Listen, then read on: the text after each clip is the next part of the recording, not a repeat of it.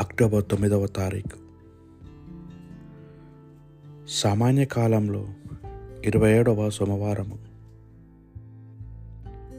మొదటి పట్టణము. ప్రవక్త అయిన యోనా గ్రంథము. ప్రభువాణ్య అమితాయి కుమారుడైన యోనాకు ప్రత్యక్షమై అతనితో నీవు ఆ పెద్ద నగరమైన నినివేకి వెళ్ళి దానిని మందలింపము. ఆ నగర ప్రజలు దౌష్టము నా దృష్టికి ఘోరమాయనని చెప్పుము అని పలికెను.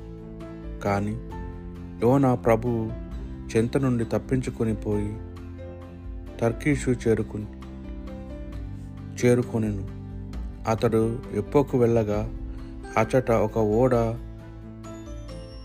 తర్కీష్నకు వెళ్ళుటకు సిద్ధముగా ఉండెను. అతడు సో సొమ్ము చెల్లించి ఆ నావలో ఎక్కెను.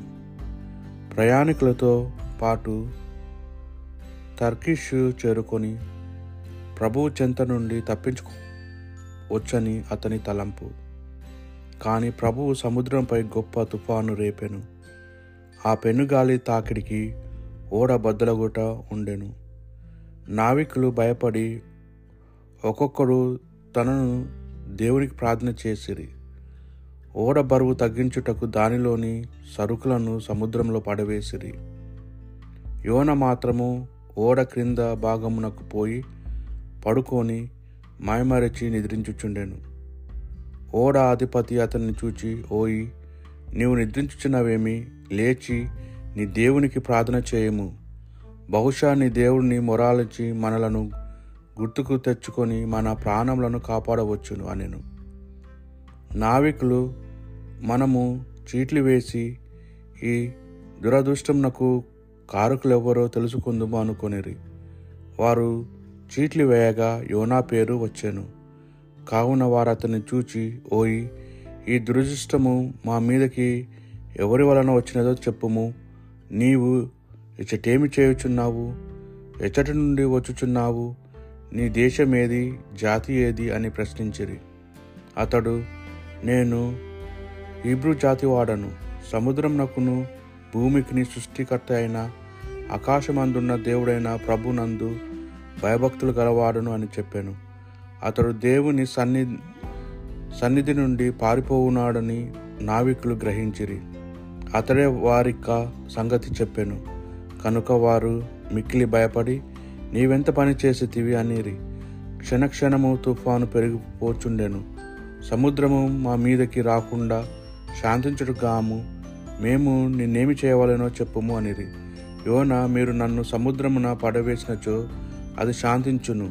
నా మూలంలోనే ఈ పేను తుఫాను పుట్టుకొనినది అని అనెను. ఆయనను నావికులు ఓడను ఒడ్డుకు చేర్చ గోరి కష్టముతో తడులు వేసిరి. కానీ తుఫాను ఇంకను అధికమగుచుటే వారి ప్రయత్నము నెగ్గలేదు. కనుక వారు ప్రభును ఉద్దేశించి ప్రభు మేమితని ప్రాణములు తీసి నందులకు గాను నీవు మమ్ము నాశనం చేయవలదు. మేము నిర్దోషిని చంపితిమి అని మా మీద నేరము మోపవలదు. నీవు నీ ఇష్టము వచ్చిన రీతిన ఈ కార్యం చేసితివి. ఇది నీ చేయుదము అని ప్రార్థించిరి. ఆ పిమ్మట యోనాను ఎత్తి సముద్రంలో పడవేసిరి. అది వెంటనే శాంతించెను. ఆ సంఘటన గాంచి సైనికులు ప్రభువును తలంచుకొని మిక్కిలి భయపడిరి. ప్రభువునకు బలి అర్పించి మొక్కుబడులు చేసుకొనిరి. ప్రభువు నియమించిన ప్రకారము ఒక పెద్ద చేప యోనాను మృంగివేశాను అతడు మూడు దినములు చేప కడుపులో నుండెను. చేప కడుపులో నుండి యోనా తన దేవుడైన ప్రభువునకు ఇట్లు ప్రార్థన చేశాను అంతటా ప్రభు చేపను ఆజ్ఞాపింపగా అది యోనాను ఒడ్డుకు వెళ్ళి కక్కెను. ఇది ప్రభువు వాక్కు. భక్తి కీర్తన.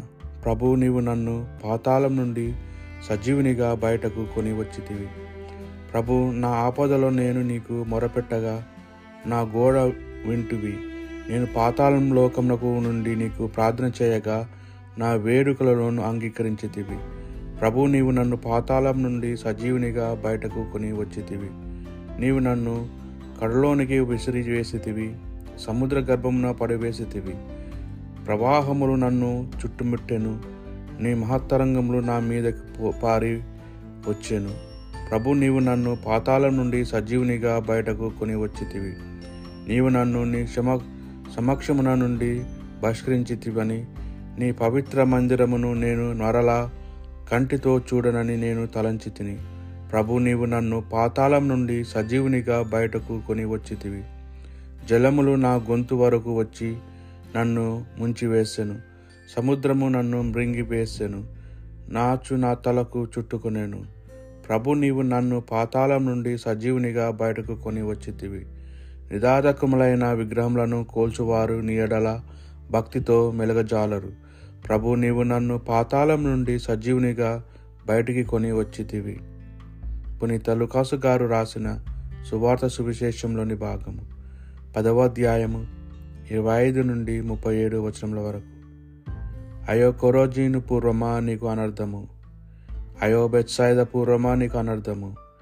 మీ మధ్య చేయబడిన అద్భుత కార్యములు తూరు సిదోను పటములలో చేయు బడిన ఎడల ఆ పట్టణ వాసులు ఎప్పుడో పశ్చాత్తాపడుచు గోనె పట్టలు ధరించి బూడిద పూసుకొని ఉండేటివారు కానీ తూర్పు దినమున మీ గతి కంటే తీర్పు దినమున మీ గతి కంటే తూరు సిదోనుల గతి ఓర్వదగనై ఉన్నది.